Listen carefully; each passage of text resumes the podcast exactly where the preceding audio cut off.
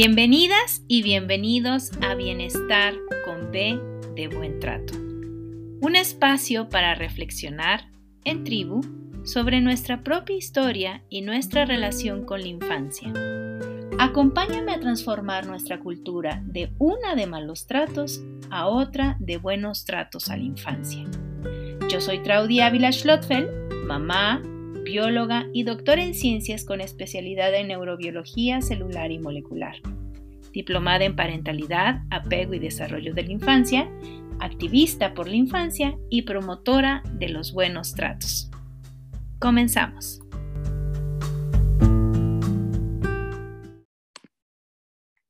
Buenas tardes, buenas tardes de miércoles eh, bienvenidas y bienvenidos al programa con las tres Bs, Bienestar con B de Buen Trato. Eh, este programa que pretende difundir temas relacionados a los buenos tratos con la infancia y además ir co-construyendo a partir de nuestros saberes comunidades sensibles que sostengan a estas eh, a estos buenos tratos a la infancia, pero también que sostengan a todos y cada uno de los cuidadores y cuidadoras que se hacen cargo de estos niños, niñas y adolescentes. Y entonces, em, alrededor del tema de las comunidades sensibles y de la relación o de las interacciones eh, de los adultos cuidadores principales con cada niño o niña o adolescente en el mundo, nos topamos con un concepto sumamente importante y de vital importancia para el sano desarrollo de nuestras infancias. Así que para hablar sobre este concepto, eh, desde Perú, eh, tengo el honor de ser acompañada por la maestra Alejandra Ceballos, ella nos va a hablar sobre el juego, construyendo mundos. Así que en este episodio, el número 12 va a ser llevado de la mano de Alejandra Ceballos, que eh, nos va a contar eh, sobre este tema. Dejo de presentar la pantalla y te doy la bienvenida Ale, muchísimas gracias por estar aquí, gracias por la espera, eh, gracias por, por, por, la paciencia y gracias por esa sensibilidad para, para conmigo. Bienvenida. No, Traudy, muchas gracias. Gracias a ti por darme el espacio de acompañarte el día de hoy en esta aventura eh, que te estás empezando, estás haciendo con este programa, me parece genial. Y yo, nada, me siento con mucha alegría de estar aquí, compartir pues hasta México, un abrazo desde Perú. Y bueno, nada, compartir con tu comunidad, con la mía, ya también lo, lo, compartí en mi página, así que por ahí ya es que no nos ven ahorita en vivo, que nos vean más tarde, se queda grabado. Eh, bueno, gracias por la invitación. El tema de hoy es bastante bonito, ¿no? Que es sobre el juego. Eh, bueno, me presento brevemente. Yo soy em, profesora, docente de carrera de hecho, me especialicé en enseñar el idioma inglés como lengua extranjera. Eh, tengo ya 11 años enseñando eh, el idioma a toda edad, desde niños hasta adultos bastante mayores. Em, sin embargo, ¿cómo es que llego yo a hablar de la crianza, primera infancia, no? Pues, gracias a una maestría que yo estudié aquí en, en, Perú hace un par de años, felizmente antes de la pandemia, lo terminé las justas. Este, sobre psicología educacional, ¿no? Que fue un poco que me dio esa, esa vista de entender lo maravilloso que es el cerebro. Em, y me cambió por completo, ¿no? Me cambió por completo, de hecho, mi, mi, mi, propio trabajo como docente, como profesora y a su vez como mamá, porque también tengo dos hijitos pequeños de cinco años, una que va a cumplir dos entonces es como que me da la vuelta, ¿no? Y de pronto ya comienzo en el camino de la crianza. Eh, actualmente estoy por terminar un diplomado en, en parentalidad de, de, de la Fundación América. Eh, bueno, y por ahí ya las cosas de la vida, y esto me llevó a conocerte a ti, Traudy, a conocer a maravillosas mujeres en el camino que estamos en, con ese propósito, ¿no? De, incentivar, eh, llevar la información de los buenos lo importante que es tanto docentes, como mamás, familias, papás, ¿no? Eso, por ejemplo, yo lo veo de ambos lados, no tanto como profesora, como maestra, pero también como mamá, ¿no? Entonces sí creo importante eh, todo espacio que tengamos, el, que has creado, por ejemplo, con tu canal, con tu programa. Yo, por ejemplo, eh, también mi página que, que, salió a raíz de la pandemia, ¿no? De hecho, justamente a raíz de la pandemia es algo muy reciente y que me ha llevado a compartir también muchos temas y llegar, pues esto de la virtualidad sí nos ha permitido llegar bastantes personas, ¿no?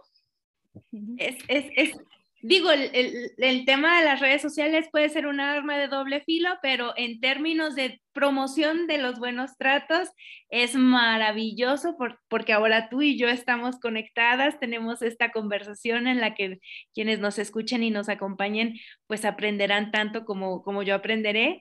Y, y a mí me encanta esto de poder tener una tribu internacional con quien poder contar y platicar. Eh, pues las cosas que, vivimos cotidianamente desde la visión del acompañamiento sensible a, a quienes cuidamos, ¿cierto? Completamente de acuerdo, ¿no? De hecho, lo que tuvimos el año pasado y justo en lo que a todos nos tocó vivir, con los hijos, con el trabajo, etcétera, y de pronto encontrar esa tribu que no solo era quien vivía, vivía tu misma realidad, ya sea tu familia, dentro de tu hogar, dentro de tu propio país, lo estabas viendo con personas de fuera, que estamos así nos conocimos, que estábamos todos en lo mismo, ¿no? Encima con la maternidad y demás, claro, fue, fue bonito y fue en realidad mucha ayuda. Yo siempre que trato de mencionar que eso que, llevamos el año pasado a conocernos, en acompañarnos, esa tribu que se fin y al cabo se armó de manera virtual, sí ayudó bastante, ¿no? Se ayuda bastante a poder sobrellevarlo, pues, ¿no? Quiero contarles que nosotras nos conocimos en un espacio de acompañamiento a, la parentalidad eh, organizado y generosamente organizado y ofertado por el Centro de Intervención Temprana.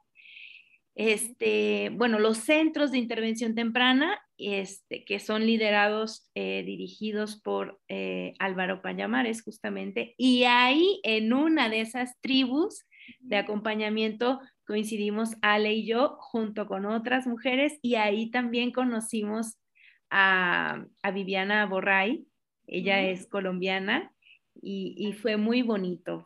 a mí me dio oxígeno para la crianza justamente. Totalmente, sí. Después nos quedamos un grupito, claro, México, Perú, Colombia y Argentina, ¿no? Con, con José y con la Jorge eran quienes llevaban este grupo y ahí ves bonito, ahí las tenemos también en nuestras redes personales.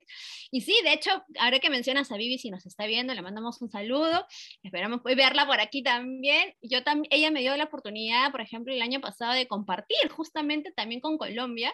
Ahora con México yo no puedo estar más feliz entonces a lo que hemos llegado y que esto sea más grande, ¿no? Y poder lograr cosas que la pandemia ya pues nos permita. Así, muy. Así es. Y bueno, hablando, ya entrando a, después de contar un poco nuestra historia, cuéntanos por, fíjate, yo te voy a contar, hace, hace poquito eh, tocó en, un, en, en, segundo de primaria, que es en donde va mi hijo actualmente, tocó hablar sobre eh, qué cosas son necesidades básicas y que representan un derecho de la infancia. Nadie creía este, que el derecho al juego era un derecho, ¿no? Y mi, mi, hijo, por suerte, fue uno de los derechos que dijo y una de las necesidades básicas. Y así como, bueno, es de hacer ejercicio. No, es derecho al juego. Y entonces a mí me sorprende que a estas alturas no sepamos por qué el juego es un derecho, porque el juego es una necesidad básica. Así que cuéntanos tú, ¿por qué el juego construye mundos, Ale? Exacto,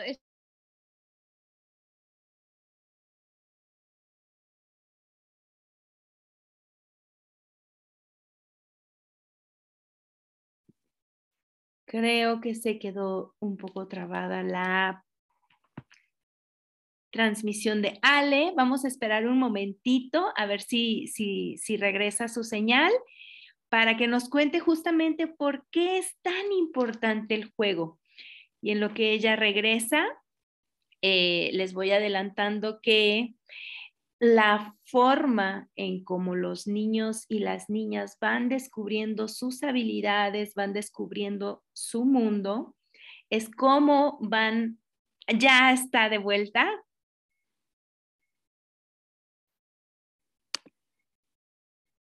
Ya estamos, creo. Ya, gracias. Ay, yo dije, ah. no, ya se fue. sí, yo seguía hablando y de pronto me di cuenta. No sé en qué me quedé, por favor, Trau. En el inicio. Ah, perfecto. Sí, estaba comentando de, de que sí, ¿no? Eh, eh, eh, es uno de los derechos del niño. De hecho, te mencionaba que estábamos cerca, la fecha justamente de noviembre es esto de la celebración o conmemoración de los derechos del niño. Y es un poco como que también al nivel legal, está explicando dentro de las mismas familias, ¿no? No consideran el derecho al juego como algo importante, algo que también está protegido por la ley, ¿no? Y no solo a nivel de país, sino a nivel pues, mundial. Entonces, esos son aspectos bastante importantes en el desarrollo general, integral de un niño, de una niña, ¿no? A veces se asocia mucho con el juego, es pérdida de tiempo, es o matar la hora, matar los minutos, em, y no es así, ¿no? De hecho, refiriéndonos, por ejemplo, a la primera infancia, eh, esa es la manera o el factor clave, la base del aprendizaje de un menor. ¿Cómo aprende un preescolar? ¿Cómo aprenden los bebés? ¿no? Eh, la mejor forma en la que se, hace es del juego. ¿No? Y de hecho, no solo hablando de aprendizaje, sino lo llevamos al otro campo, por ejemplo, ya del aspecto de inclusive de la terapia psicológica y demás, las herramientas que usan es el juego también, ¿no? Entonces es un factor clave que tanto mm, considero, bueno, la comunidad educativa en general, profesores, familias y la sociedad debe tenerlo presente, ¿no? Em, y habla, también yo he visto muchos, he asistido seminarios, a webinars en, estos tiempos, y se hablaba mucho justo de involucrar a la sociedad, ¿no? De ver cómo si nuestras ciudades son em, hechas para los niños, para las niñas, ¿no? Existen ambientes para que los niños puedan jugar, ¿no? solo hablamos del juego en el aula, sino existen ambientes en la ciudad para jugar, son amigables para los niños, ¿no? Y ese es un gran tema también porque las ciudades no están pensadas para los niños en general.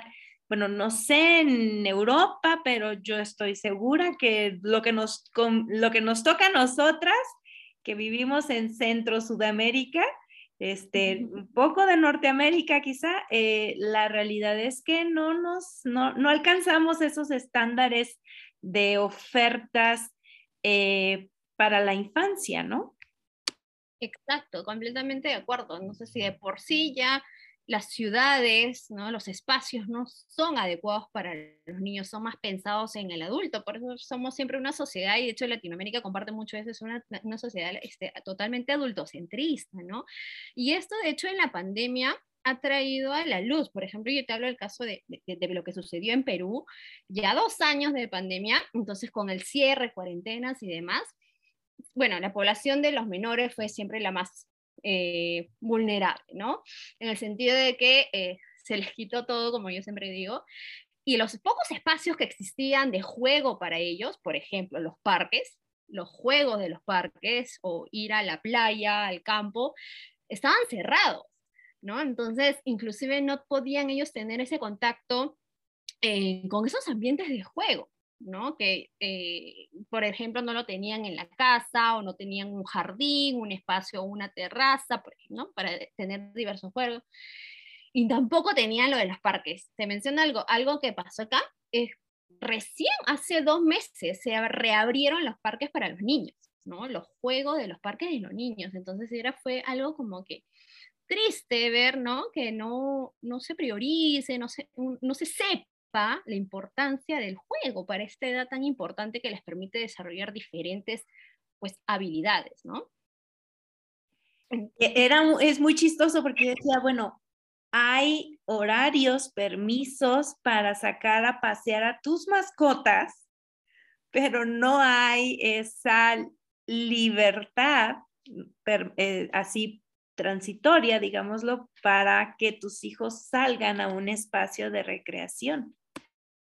Exacto, y de hecho, eh, justo la que, eh, esta que yo asistí era un seminario bastante, con bastantes em, ponentes internacionales y mencionaban casos, claro, de países de, de, Europa, por ejemplo, de justamente cómo esto, estos ambientes de juego lo ayudó bastante a sobrellevar esta situación en los menores. ¿no? Entonces y mostraban pues las imágenes los espacios que vivían, las áreas verdes, etcétera, o el simple hecho de permitir los juegos que solíamos jugar cuando nosotros éramos niños en la calle, libre, con una pelota y demás, ¿no? Y eso no, acá, por ejemplo, en este lado del planeta, como que no se permitió, ¿no? Entonces eso ha sido así bastante eh, complicado. Es un poco ver el desconocimiento, ¿no? El desconocimiento que hay de, de, la sociedad, de las propias autoridades, de que esto, eh, el juego como tal, es un derecho y, beneficia completamente al menor, ¿no? Entonces, yéndonos un poco por el lado de, del desarrollo de habilidades,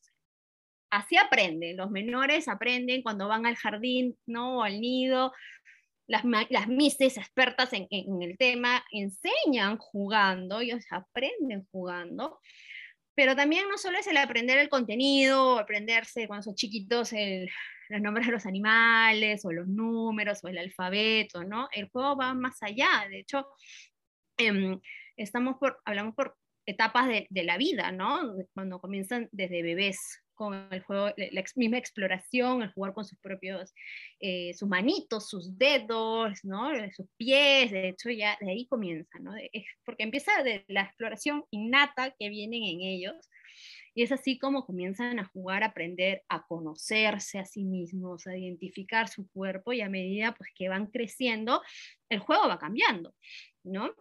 Y de hecho les proveos desarrollan diferentes habilidades a partir de comienza ya a aparecer incluir eh, el juego simbólico, ¿no? que se le denomina el juego simbólico a partir del año y medio, dos años, ¿no? Eh, y esto eh, favorece pues el aspecto del lenguaje, ¿no? El, el, el, enfoque comunicativo, el poder interactuar con los demás. Luego tenemos los tipos de juegos, por ejemplo, el juego eh, con reglas, ¿no? Juego de reglas, van ya cuando están más grandecitos y aprenden ya a seguir instrucciones.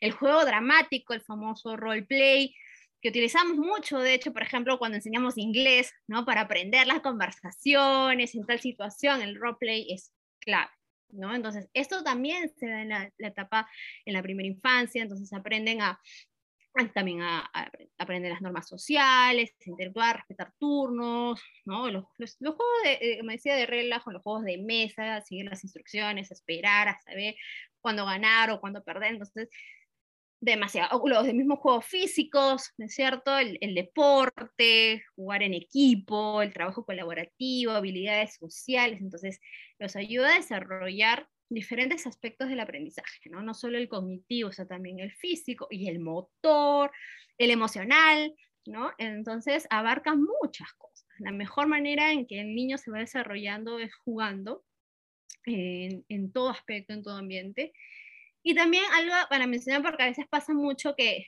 uno cree que, que ya, sí, por supuesto que el juego es importante, eh, ayuda al desarrollo del lenguaje, la interacción, a las habilidades sociales. Sin embargo, también es respetar las edades de los menores, ¿no?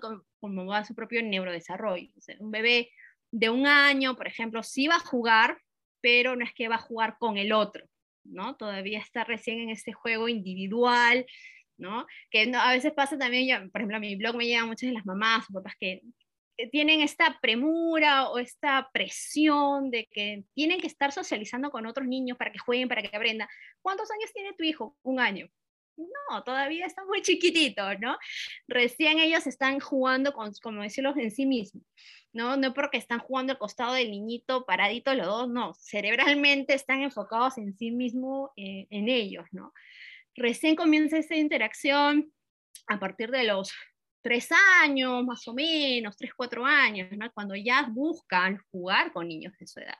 ¿no? Entonces es, por ejemplo, por eso la importancia de ahí vienen la, las escuelas, ¿no? Ya juegan con, pa, con sus pares, buscan estar en, niños, niñas de su propia edad y jugar con ellos, tienen inclusive los mismos intereses, etcétera, ¿no? Entonces ese también es el aspecto importante y eso es, por ejemplo, lo que nosotros acá, al menos en Perú, estamos en la lucha esto de que reabran las, las escuelas, porque hasta el día de hoy no sucede así, porque, por ejemplo, los, los preescolares, al estar solos en casa, ¿con quiénes juegan? ¿No? ¿Con quiénes socializan? El juego no es lo mismo a través de una pantalla, ¿no? Hablando de quienes tienen la suerte de tener una pantalla, muchos de ellos no, entonces se va notando. Yo lo veo también con mi propio hijo que tiene cinco años, y, este, y busca, ¿no? Entonces, ya que puede salir al parque, ya están los juegos abiertos, de pronto viene un día, porque mi hijo, cabe mencionar que mi hijo no, no está matriculado en ningún colegio, yo lo educo en casa, entonces no hay clases por aquí virtuales ni eso, ¿no? Pero, por ejemplo, si ese factor es como que de pronto despertó en él, si es que socializa, va a clases de natación y demás, y un día se fue al parque a jugar, papá, su papá lo lleva, ¿no? Tal y de pronto viene, mamá, que mi amiga, y me das el nombre de mi amiguita Cris, le voy a jugar con mi amiguita Cris. Y yo estaba como que, ¿qué? De pronto amiga, ¿cómo no? Entonces, y afanoso al día siguiente, mamá, papá le decía a su papá, ¿no? Quiero ir al parque para jugar con mi amiga, ¿no? Entonces, era porque estaban en la edad, ¿no? De buscar eso, de buscar eh, socializar, jugar, eh, interactuar, ¿no? De pronto era como que se conocieron solamente en una tarde de parque ¿no? Pero porque están en esa edad de donde necesitan de, jugar juntos, de establecer relaciones sociales y demás, ¿no? Y entonces ya hoy en día, nosotros, por ejemplo, yo lo estoy viendo en esa parte como mamá, ¿no? Experimentando en eso, que, que eso también, eh, hablando del juego con el aspecto social, el ser humano es un ser social por naturaleza, ¿no? Vivimos en sociedad, no estamos solos en el mundo, entonces llegado el momento vamos a buscar, por supuesto, socializar y eh, como, hacen, como lo hacen los niños es justamente a través del juego, ¿no? Sí, y es que aquí meto una frase que a mí me encanta, jugar es ser uno mismo, es permitirse explorarse para explorar el mundo, aprender del mundo y modificar su entorno en base a, este yo soy, yo necesito esto y, e ir adaptando, haciendo las adaptaciones conforme, justo tú lo has dicho, conforme su, su desarrollo evolutivo se lo vaya permitiendo. Por eso es tan importante, por eso el tema es construyendo mundos. Exacto, exacto. Entonces, es así como, em, y de hecho, claro, el juego que se da, como mencionaba, ¿no? Al principio, recién cuando son bebés y van eh, adquiriendo diferentes habilidades, no van a ser los mismos cuando ya son más grandes. Y es eso, van construyendo su propio mundo, van definiendo su propia personalidad, sus intereses, em, saber cómo actuar, qué, ¿no? qué hacer. Entonces, en verdad es algo tan vital en el desarrollo de, de los niños que nunca debiese dejar de, dejarse de lado. ¿no? De hecho, cuando yo he mencionado en diferentes em, webinars que he venido dando, y una justamente fue por el juego, ¿no? ¿Por qué decimos que es la mejor manera de aprender? Porque reúne todos los componentes que el niño necesita. Yo básicamente separo en tres, que es, empezamos con el del apego seguro, ¿no? O sea, esa base, un niño que se siente seguro, que tiene esa confianza con ese adulto, con su ambiente, con su entorno, le estamos dando la seguridad, ¿para qué? Para que ese, em, esa exploración innata que viene con ellos se prenda, no es como que se active, ¿no? Pero necesita pues de esta seguridad, esta confianza un entorno o quienes lo acompañen. Entonces es como que un factor. El siguiente factor que reúne el juego son el de las emociones, ¿no? Cuando un niño juega, y está feliz, está contento, alegre, relajado, hace lo que le gusta. Entonces, esas emociones, y por supuesto también están las emociones como de repente se va a frustrar si algo no le salió, el enojo. Entonces, todo este grupo de, emociones están presentes dentro del juego y este es otro componente importante para el aprendizaje. ¿no? Sabemos bien que no se aprende sin emociones, el cerebro no aprende sin, sin la emoción, ¿no? Entonces, ese es otro componente muy importante. Y uno, que es lo que he venido viendo em, justamente a la raíz de la, de la pandemia y de las clases virtuales y demás, es esto de la atención, ¿no? Eh, se espera, por ejemplo, eh, equivocadamente, ¿no?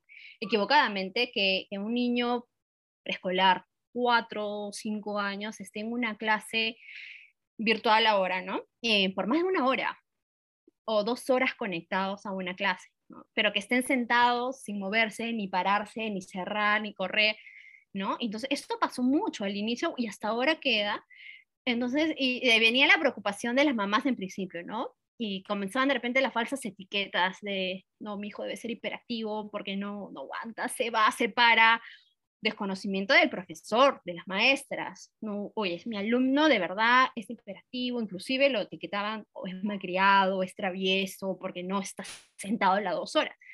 Pero no, es entender también que mm, eh, el rango de atención varía de acuerdo también a nuestra edad, a nuestro desarrollo a nivel cerebral, biológico, etc. Entonces, esto que yo también un poco explicaba, se dice que hay inclusive un rango de, atención, el famoso attention span que lo llaman, que es un rango como que, en, que depende de la edad del niño, ¿no? O la de la persona. Se dice que ese rango estaría entre los 2 y los 5 minutos por años de edad. Es decir, un niño de 5 años mi hijo, por ejemplo, ¿no? de 5 años, tendría este rango de atención entre los 10 y los 25 minutos. ¿no? Un rango por algo puede ser menos, puede ser más, donde vamos a tenerlo en alguna actividad o actividades prestándonos atención. ¿no? Entonces, yo siempre decía, si es un niño de 5, 25 o 30 minutos, ¿podría estar prestando la atención a alguna actividad? Bueno, darle una clase de una hora, una hora y 30, pues estamos yendo contra toda naturaleza, ¿no? De, ellos mismos. Entonces, ¿y qué sucede en el juego? El juego justamente no van a jugar algo lo mismo dos horas, no van a estar con este juego una hora. En los juegos generalmente eso, captan su atención, disfrutan y de pronto cambiaron de actividad. Ya no están, eh, no lo sé, ya no están cantando una canción o bailando, de pronto ahora están jugando con la pelota, ¿no? Ya no están con la pelota y de pronto ahora están con sus carritos. Entonces, eso es lo que tiene el juego, ¿no? que son momentos que son tiempos cortos, respetan su rango de atención. Entonces, justamente, y por eso es que eh, el aprendizaje se da de esta manera, dándole estos tres factores. El apego, porque se tiene que sentir seguro en el entorno, con el adulto que lo acompañe, donde esté las emociones que estén presentes. Un niño no va a jugar si está en un ambiente de estrés, de enojo, ¿cierto? Y eh, el rango de atención. ¿No? Entonces, por eso es que el juego provee todo eso. Y la mejor manera en que va a lograr un aprendizaje de la manera más natural es jugando, ¿no? Entonces, esa es un poco la explicación de la importancia em, de que los niños jueguen, que hagan todo jugando, dejarlos, permitirlos que exploren, que jueguen, por supuesto, ¿no? Siempre con la vigilancia de que, no sea nada peligroso ni atente contra su integridad ni contra su salud, ¿no? Pero si están ahí explorando, nosotros, al menos los adultos, ¿no? Seamos los papás, los profesores, los maestros, darles esa, esa confianza de, de, que exploren, de que aprendan, de que permitan. A veces pasa mucho también, lo veo en el parque o propias amigas, mamás, que son más eh, nerviosas o asustadizas, ¿no? Y no dejan que el niño de repente se quiere trepar a un juego, ¿no? Y está justamente aprendiendo el equilibrio corporal, a saber cómo debe, qué debe poner primero, o que él tiene que alternar las manos y las piernas, y viene la mamá, no, te vas a caer, y lo saca. Y le cortamos todo, ¿no? Entonces, no, al contrario, es un poco, también un poco mi personalidad es un poco de más, no, más relajada, más avesada, y bueno, tengo una hija que desde el año y medio se lanza a la piscina sin flotador.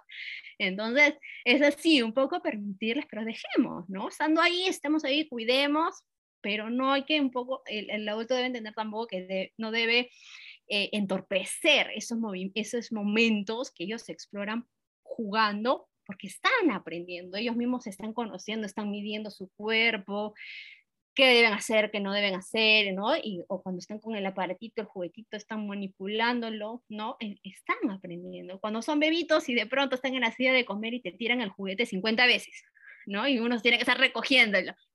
¿No? ¿Por qué enojarnos? ¿Qué está haciendo? Está justamente descubriendo la acción, ¿no? Efecto causa. Está tirándolo, a ver qué pasa, suena, a ver, lo vuelvo a tirar más lejos. Ese cerebro está trabajando full, ¿no? Entonces, si nosotros, si todos entendiésemos lo que está pasando, ¿no? Cómo ellos van aprendiendo, van descubriendo el mundo de esa manera, porque eso están haciendo, descubrir el mundo a esa, en esa manera de jugar. Eh, tendríamos todas otras perspectivas y pues dejaríamos que los niños sean libres, proporcionaríamos ciudades más amigables para los niños, no, no, no estaríamos todo el momento pues cortando, cortando eso que es algo tan natural en ellos y que lo hacen de la manera... Eh, nadie les enseña a jugar, ¿no? Nadie les enseña a jugar, de pronto es algo natural, ya a medida que van creciendo, como decía yo al inicio, los juegos de reglas, uno le explica y demás, listo, pero es algo natural, ¿no? Y, y, es tan clave, tan importante en el desarrollo que en verdad merece que se, que se divulgue más, que se sepa más la importancia y que se respete, sobre todo, ¿no? Exacto, y justo ah, mientras decías esta última parte, me vino a la mente que en realidad, bueno, los, los, niños, nadie les enseñamos a jugar porque su primer gran juguete es su propio cuerpo. Es lo primero que tienen que explorar, lo primero que tienen que conocer y por eso su primer aparato de juego sofisticado es todo su cuerpo. Y, bueno, decías también al respecto de las mamás o de los papás que podemos ser aprensivos, ay, se va a caer y se va a romper en mil pedazos, ¿no?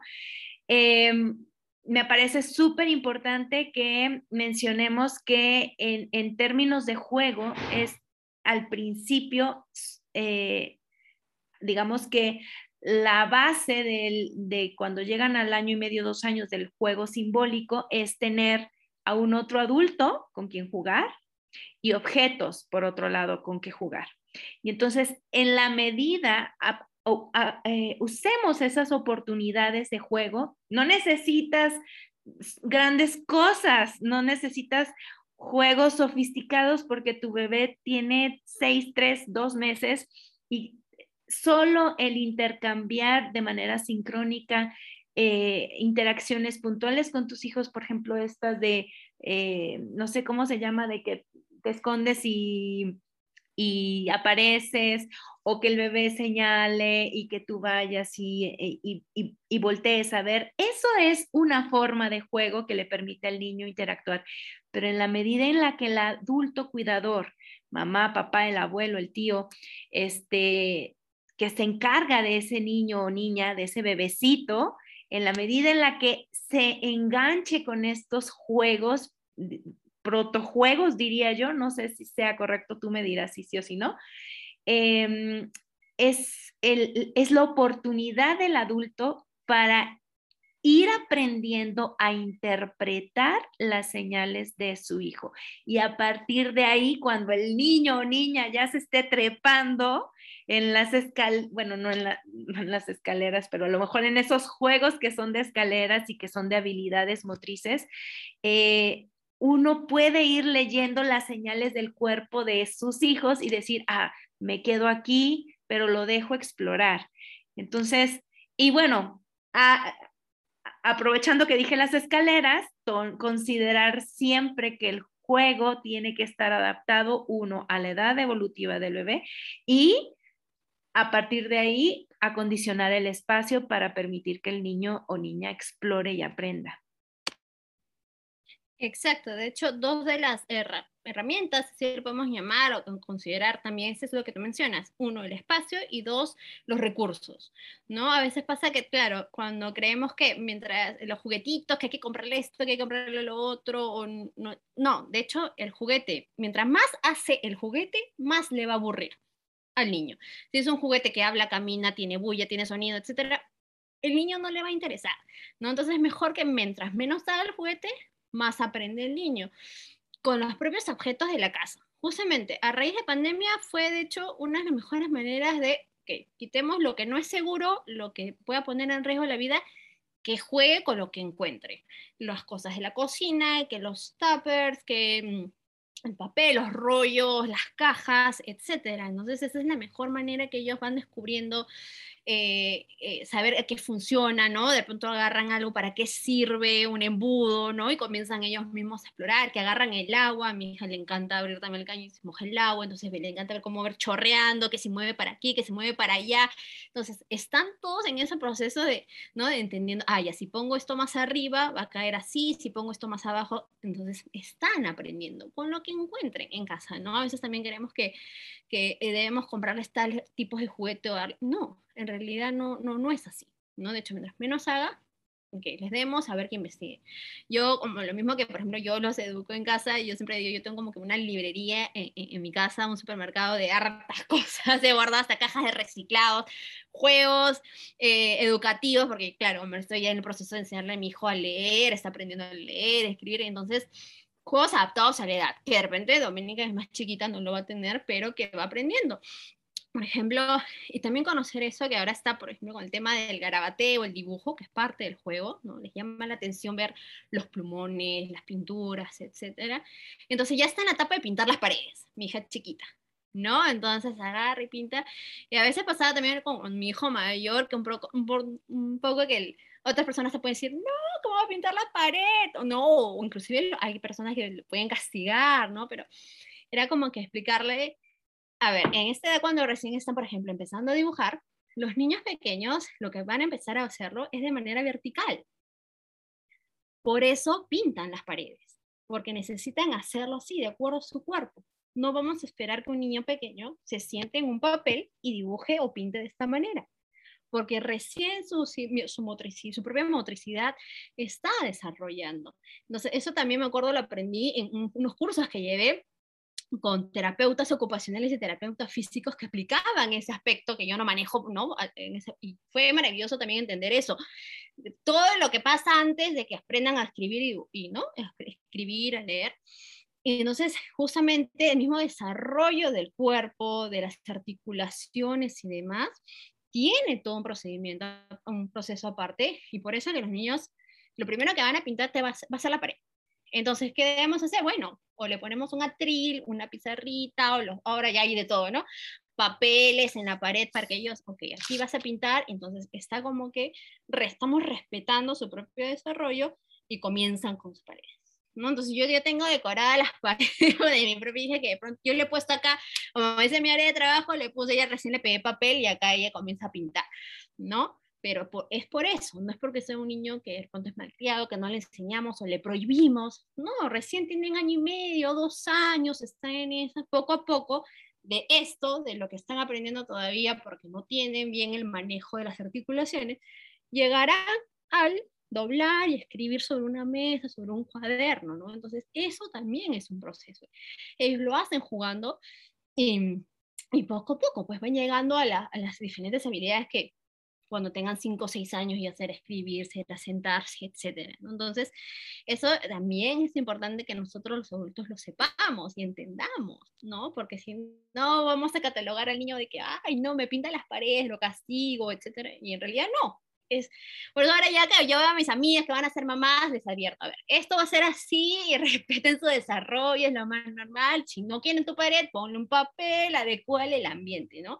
Y ahí es donde entra a tallar el ambiente, proveámosles un ambiente que le provoque o que tengan estos recursos que incentiven pues su exploración eh, y, su aprendizaje, ¿no? Si nosotros de pronto vamos a poner este, todo en la parte superior, porque no quiero que nada agarre, todos los colores, todos los pulmones, todos los, no sé, globos, papeles arriba, estamos quitando a él su propia autonomía, independencia de querer agarrar sus cosas, investigar, jugar, explorar, ¿no? Entonces, por eso también es adecuarle los ambientes a los niños en, el hogar, ahora, bueno, que estamos en la casa, de hecho, eso por eso en los colegios lo tienen, ¿no? Tienen cada uno su espacio, sus salas especiales, pero de pronto que ahora tenemos las escuelas en casa, también es importante proveer esos ambientes a ellos en el hogar, ¿no? Que tengan, que sepa dónde van a encontrar. Mi hijo también, más chiquito, sabía dónde guardábamos unas pizarras acrílicas y plumones, y él venía, sacaba y se ponía a dibujar. ¿no? Entonces, y después venía, ya él un poquito más grande, 3, 4 años, y venía a hacerme una pequeña exposición sobre el sistema digestivo, ¿no? O de pronto sobre el sistema solar. Y como te comentaba, Trao y a todos, mi hijo no está en el colegio, ¿no? Y yo tampoco me siento con él, ok, no vamos a aprender, abre tu cuaderno. Jugando, jugando aprende. Y de pronto un día viene y te enseña y te hace una exposición con el colegio, y porque tenía todo ahí, ¿no? Tenía ahí el plumón, tenía ahí la pizarrita, tenía eh, el juego, etcétera, y aprende. Aprendió de la manera más natural, sin obligaciones, sin castigos, sin nada de estas cosas, ¿no? Entonces, eso, eso demuestra eh, justamente esto, la, importancia de proveerles, nosotros somos el adulto, entonces démosles ese ambiente, esos recursos, Y la observación, antes, antes que me olvide, la observación es justamente muy importante que debe tener el adulto, ¿no? Seamos familia, papá, mamá, cuidador, el profesor. Como tú también lo mencionaste, eso nos permite darnos cuenta cómo nuestro hijo va creciendo, va desarrollando y de hecho el juego también permite, por eso, como lo mencionaba al inicio, en, las mismas psicoterapias, los mismos psicólogos utilizan muchas de esas herramientas porque nos permite conocer inclusive eh, cómo se están sintiendo nuestros hijos o nuestros alumnos, y por ahí nos escuchan profesores, ¿no? Entonces, también nos ayuda mucho y, mediante, el juego, por ejemplo, el juego dramático, el roleplay, podemos comenzar a, a, conocerlos aún más. A veces en los niños de repente les hace justamente difícil contarte algo pasó, cómo se siente, pero mediante un personaje, mediante un títere, mediante una actuación, mediante un dibujo, te lo dice, te lo cuenta, ¿no? O de pronto dibuja y te ¿qué pasó aquí? ¿Qué es esto? Y, ¿no? y mi hijo una vez dijo, ay, acá estoy yo y Dome me estaba quitando mi juguete. ¿no? Fue un momento que su hermanita le estaba quitando el juguete y él estaba triste, enojado y lo dibujó, ¿no?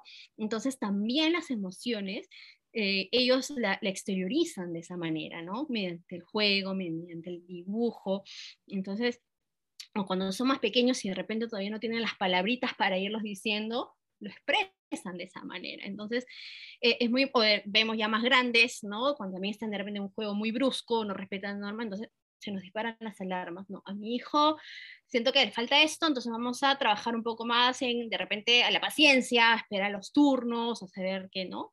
o tiene que bajar rápido la resbaladera porque vienen los otros niños. Entonces, ser observadores, ¿no? Eso nos toca, el adulto debemos ser muy observadores, analizar y poder entender y conocer así al, niño o a la niña, ¿no? Y estar ahí para saber qué es lo que necesita, cómo guiarlos, cómo acompañarlos, ¿no? Y mientras estabas platicando yo me reía, porque mi, pues mi hijo cuando tenía yo creo que dos años, por ahí, dos, tres años, pues empezó justo a pintar, cosa que no sabía, ¿eh? No sabía esto que acabas de decir de que en base, mm, em, considerando su etapa evolutiva del desarrollo, lo natural es este movimiento para empezar a pensar después en la lectoescritura, eh, más bien en la escritura, ¿no? Y yo me acuerdo que con mis papás, este, nos tocó es una de esas etapas, vivimos y, y mi hijo les hacía unas obras de arte y era una crisis familiar. Mi hermano se enojaba, pero ¿cómo dejan ese niño? Yo no sabía eh, dar, no tenía yo este elemento eh, para debatir o para defender, pero siempre defendí que era una oportunidad de aprendizaje, ¿no? Y entonces, eh, me causa mucha risa porque a donde íbamos él pintaba las paredes y todavía aquí, aquí atrás tengo una pared rayada con una obra maestra. Y entonces, eh, justamente el lunes tuvimos una conversación con una psicóloga mexicana y hablábamos sobre el arte como, como, como terapia, como, como forma de decir lo que no podemos verbalizar. Y justo es lo que tú acabas de mencionar, una forma de utilizar algo más que no es, o sea, que, no es mi cuerpo porque no lo puedo decir, este, es, una oportunidad de comunicar lo que no puedo comunicar con palabras, eh, el juego. Y ahí les voy a dar un pequeñísimo dato. Una de mis heroínas de la ciencia, que se llama Ruth Feldman, ella hizo un eh, eh, experimento, bueno, tiene un mega, mega, mega laboratorio. De hecho, se, me parece sorprendente el, instituto en el que ella está. Y, hace algunos años, eh, refiriéndonos al, juego simbólico, que tiene que ver con la charla de hoy, ella en, en, sus experimentos, su equipo de científicos sugirieron que aquellos papás que tenían una mayor integridad o una mayor conexión en las redes que conforman al cerebro parental, tenían hijos en edad escolar que eran mucho más capaces de gestionar sus emociones positivas, bueno, no sé, eh, placenteras y displacenteras, ¿no? Y utilizar el juego simbólico como una forma de expresar sus emociones displacenteras. Y aquí me acuerdo justamente le decía yo el lunes a, a esta psicóloga que mi hijo cuando siente que yo he sido maltratante con él, cuando le hablo feo, este, la forma en cómo llega a decirme que le hice daño es pone un en una hojita, dibuja un corazoncito roto y, se pone él y, y, me pone a mí, ¿no? Y ya me lo entrega y ya después hablamos de cómo se sintió. Entonces, todo esto viene porque es una oportunidad de conocer a nuestros hijos, es una oportunidad para que nuestros hijos se conozcan y, exploren eh, y modifiquen el mundo ante las necesidades que ellos tengan. Exacto, exacto. Es que es, eso, es, por eso decía yo, ¿no? Lo, importante es que más se sepa, más se divulgue, conocer la importancia del juego, que que se, un poco se desligue de esta idea de, de, de, que es para perder el tiempo o porque pasan tanto tiempo jugando. A veces pasa eso también en otro lado, ¿no? O sea, eh, dentro de las propias clases, en las escuelas, las mises que desarrollan esos juegos y de pronto a veces vienen las familias de todo el día juegan están toda la clase jugando, ¿no?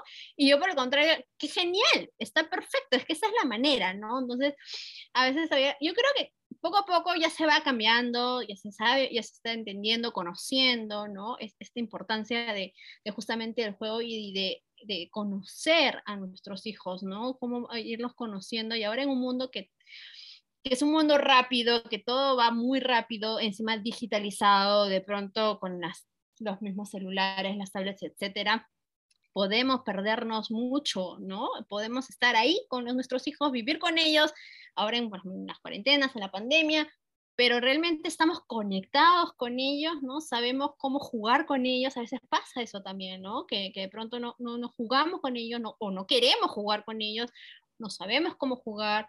Entonces, em, y también yo a veces mucho he leído frases, en internet, no sé quién, no me acuerdo del autor, pero eh, que decía, cuando un niño invita a jugar a un adulto, es su demostración más grande de afecto hacia ti de confianza hacia ti, ¿no? Cuando ese niño de pronto te invita, vamos a jugar, ¿no? Y o sea, el tío, la mamá, el papá, la es que te está demostrando que en ti confía, que hay un afecto, ¿no? Entonces esa es la forma en la que ellos comunican, que se sienten bien contigo y que quieren llevarte a su mundo, ¿no? Quieren meterte a su mundo, jugar.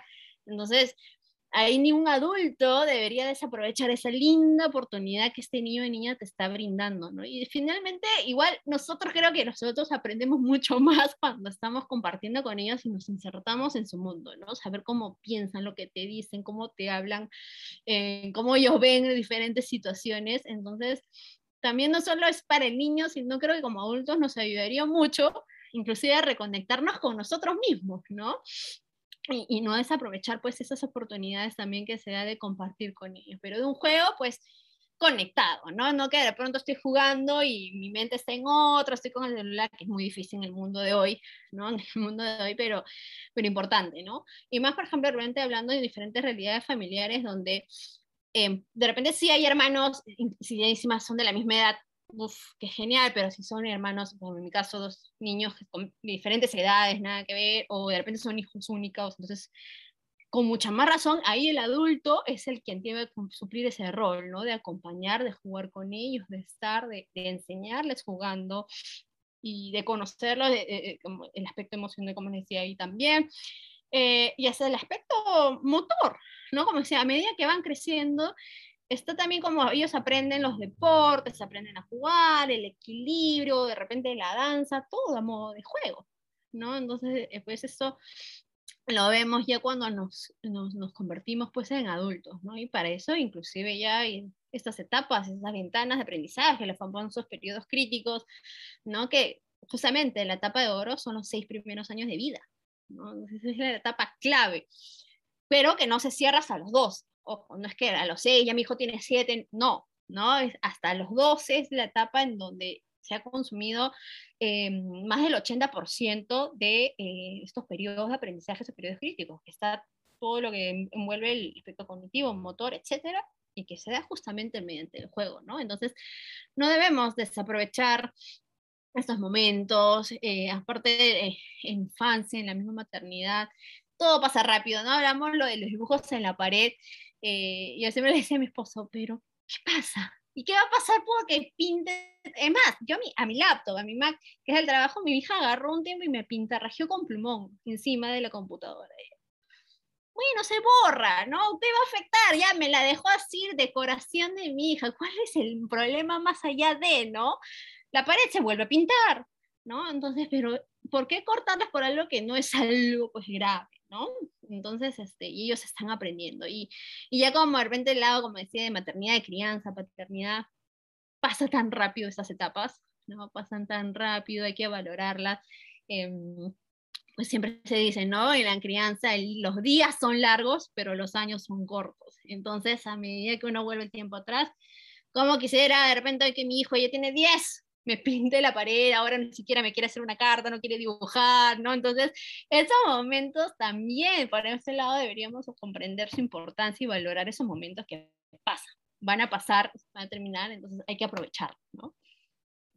Ay, me ha encantado esta charla, me, yo sabía que iba a aprender y, espero que quienes nos escuchen eh, ahorita en vivo o, que, o quienes nos escuchen después en diferido en, este canal o en Spotify o en iTunes, eh, también se lleven eh, pues herramientas para interactuar con sus hijos.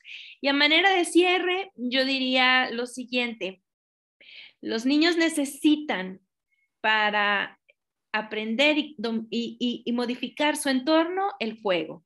El juego es la mejor manera de aprender, de verdad, eh, como decía Ale con su hijo, en el caso de mi hijo también fue exactamente igual. Ahora él dice, mamá, no quiero ir a la escuela, es mejor tu escuela. Aprendo mucho en tu escuela y la verdad es que sí.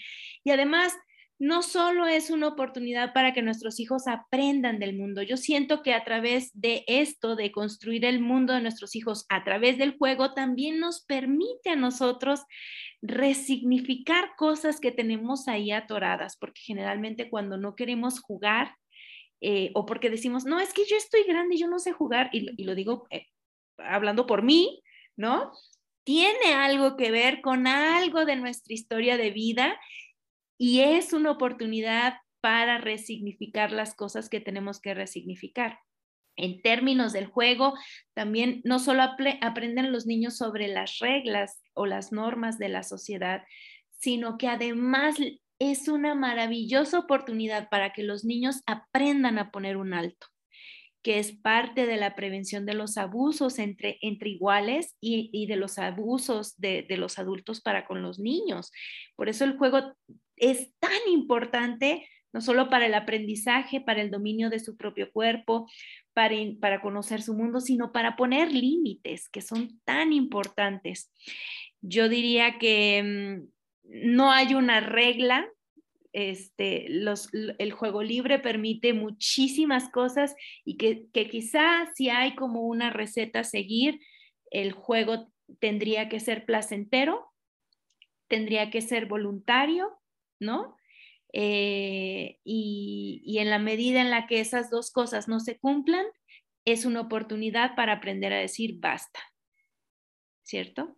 Exacto, otra vez, sí, de hecho es un punto muy clave y me ha traído justamente a colación esto del, claro, del juego, por ejemplo, juego físico y me acabo de recordar también un pasado con, con mi hijo más pequeño, de pronto las cosquillas, el simple hecho de jugar a las cosquillas, hacerse cosquillas, de, ah, al principio sí, se ríen, están felices y de pronto ya le comienza a fastidiar. Entonces me acuerdo mismo cuando yo le dije, no, Facu, ok, si no quieres, a papá o al tío, no sé, me acuerdo quién era, dices, no, ya no quiero, ¿no? Ya no quiero, ya no quiero cosquillas. Entonces, enseñarles a también decirles que no, que si ya les incomoda, no. O a veces también mi hermano eh, fastidia a mi hijo, no lo quiere cargar, alzar, y de pronto mi, hijo, entonces ya de frente dice, no, tío, no me fastidies, ¿no? Y así, todavía ya ahora está en la etapa de me enojo, ¿no? estoy enojado. Entonces, este, ya, ya lo suelta de esa manera, ¿no? Pero ya, eh, claro, es eso también, el decir no, ¿no? No, no quiero, no, no me fastidies, o no, no me gusta, o ya me cansé, te dicen, ¿no? Entonces, claro, es una forma también de ellos de enseñarles límites. Mi hija más chiquita que también te dice no, o bueno, ella es un poco más grita, ella hace escándalo, ¿no? Le quieres hacer cogida, entonces uno como que se mide, pero es un poco su manera de decir, no quiero, ¿no? Una le quiere agarrar a puro besito o abrazarla y no quiere, entonces también te lo hace saber. Entonces es importante, en el propio juego del parque a veces hay niños que no, no, no pases por aquí, ¿no? Creen, de repente son dueños de los juegos y no te, te impiden el paso. Entonces ahí también, por eso el adulto tiene que estar observando, ¿no? Observando y decirle, explicarles, ¿no? El juego es de todos, hijo, dile permiso, que es tu turno, pasa, ¿no? Un poco porque a veces también ellos se miden, les dicen que no y el propio se quedan, ¿no? Se retraen, se cohiben y no es así, ¿no? Con educación, con respeto, no, esto es un juego para todos, es mi turno, permiso, ¿no? Y también se les enseña eso. Entonces, supongo, por supuesto que también es clave para que ellos aprendan de, límites, de ellos mismos dar sus límites, de decir, no, no quiero, me cansé, no me gusta, me aburre, o me cansé, etcétera. Entonces, sí, es, es algo muy, muy importante también que, que se da justamente mediante el juego, pues, ¿no? Por eso en el juego se juega en la vida. Así Así que, pues bueno, muchísimas gracias por, por aclararnos, por guiarnos, por darnos luces. Eh, ojalá y, valoremos cada vez más el, juego en la infancia. Y, y, bueno, mm, recordar que nuestros adolescentes también nos necesitan ahí presentes. Entonces, pues muchísimas gracias por, el, por, por, por, eh, por, tu tiempo, por tu valioso tiempo, por compartir tus saberes y, gracias a quienes nos estén escuchando y viendo en, en esta transmisión en vivo. Em, nos despedimos de YouTube. Que tengan muy buena noche, que inicien muy bien el jueves, tengan un lindo fin de semana. En este momento no recuerdo, creo que el viernes tenemos una, una sesión una, conversación. El sábado tenemos dos conversaciones, una con Gaudencio Rodríguez y otra con Santiago Cabano. Entonces, y el viernes por la tarde con una doctora vamos a hablar sobre autismo y comunidades sensibles. Entonces, eh, gracias a todos y todas por su atención. Nos despedimos de YouTube y que pasen una linda noche.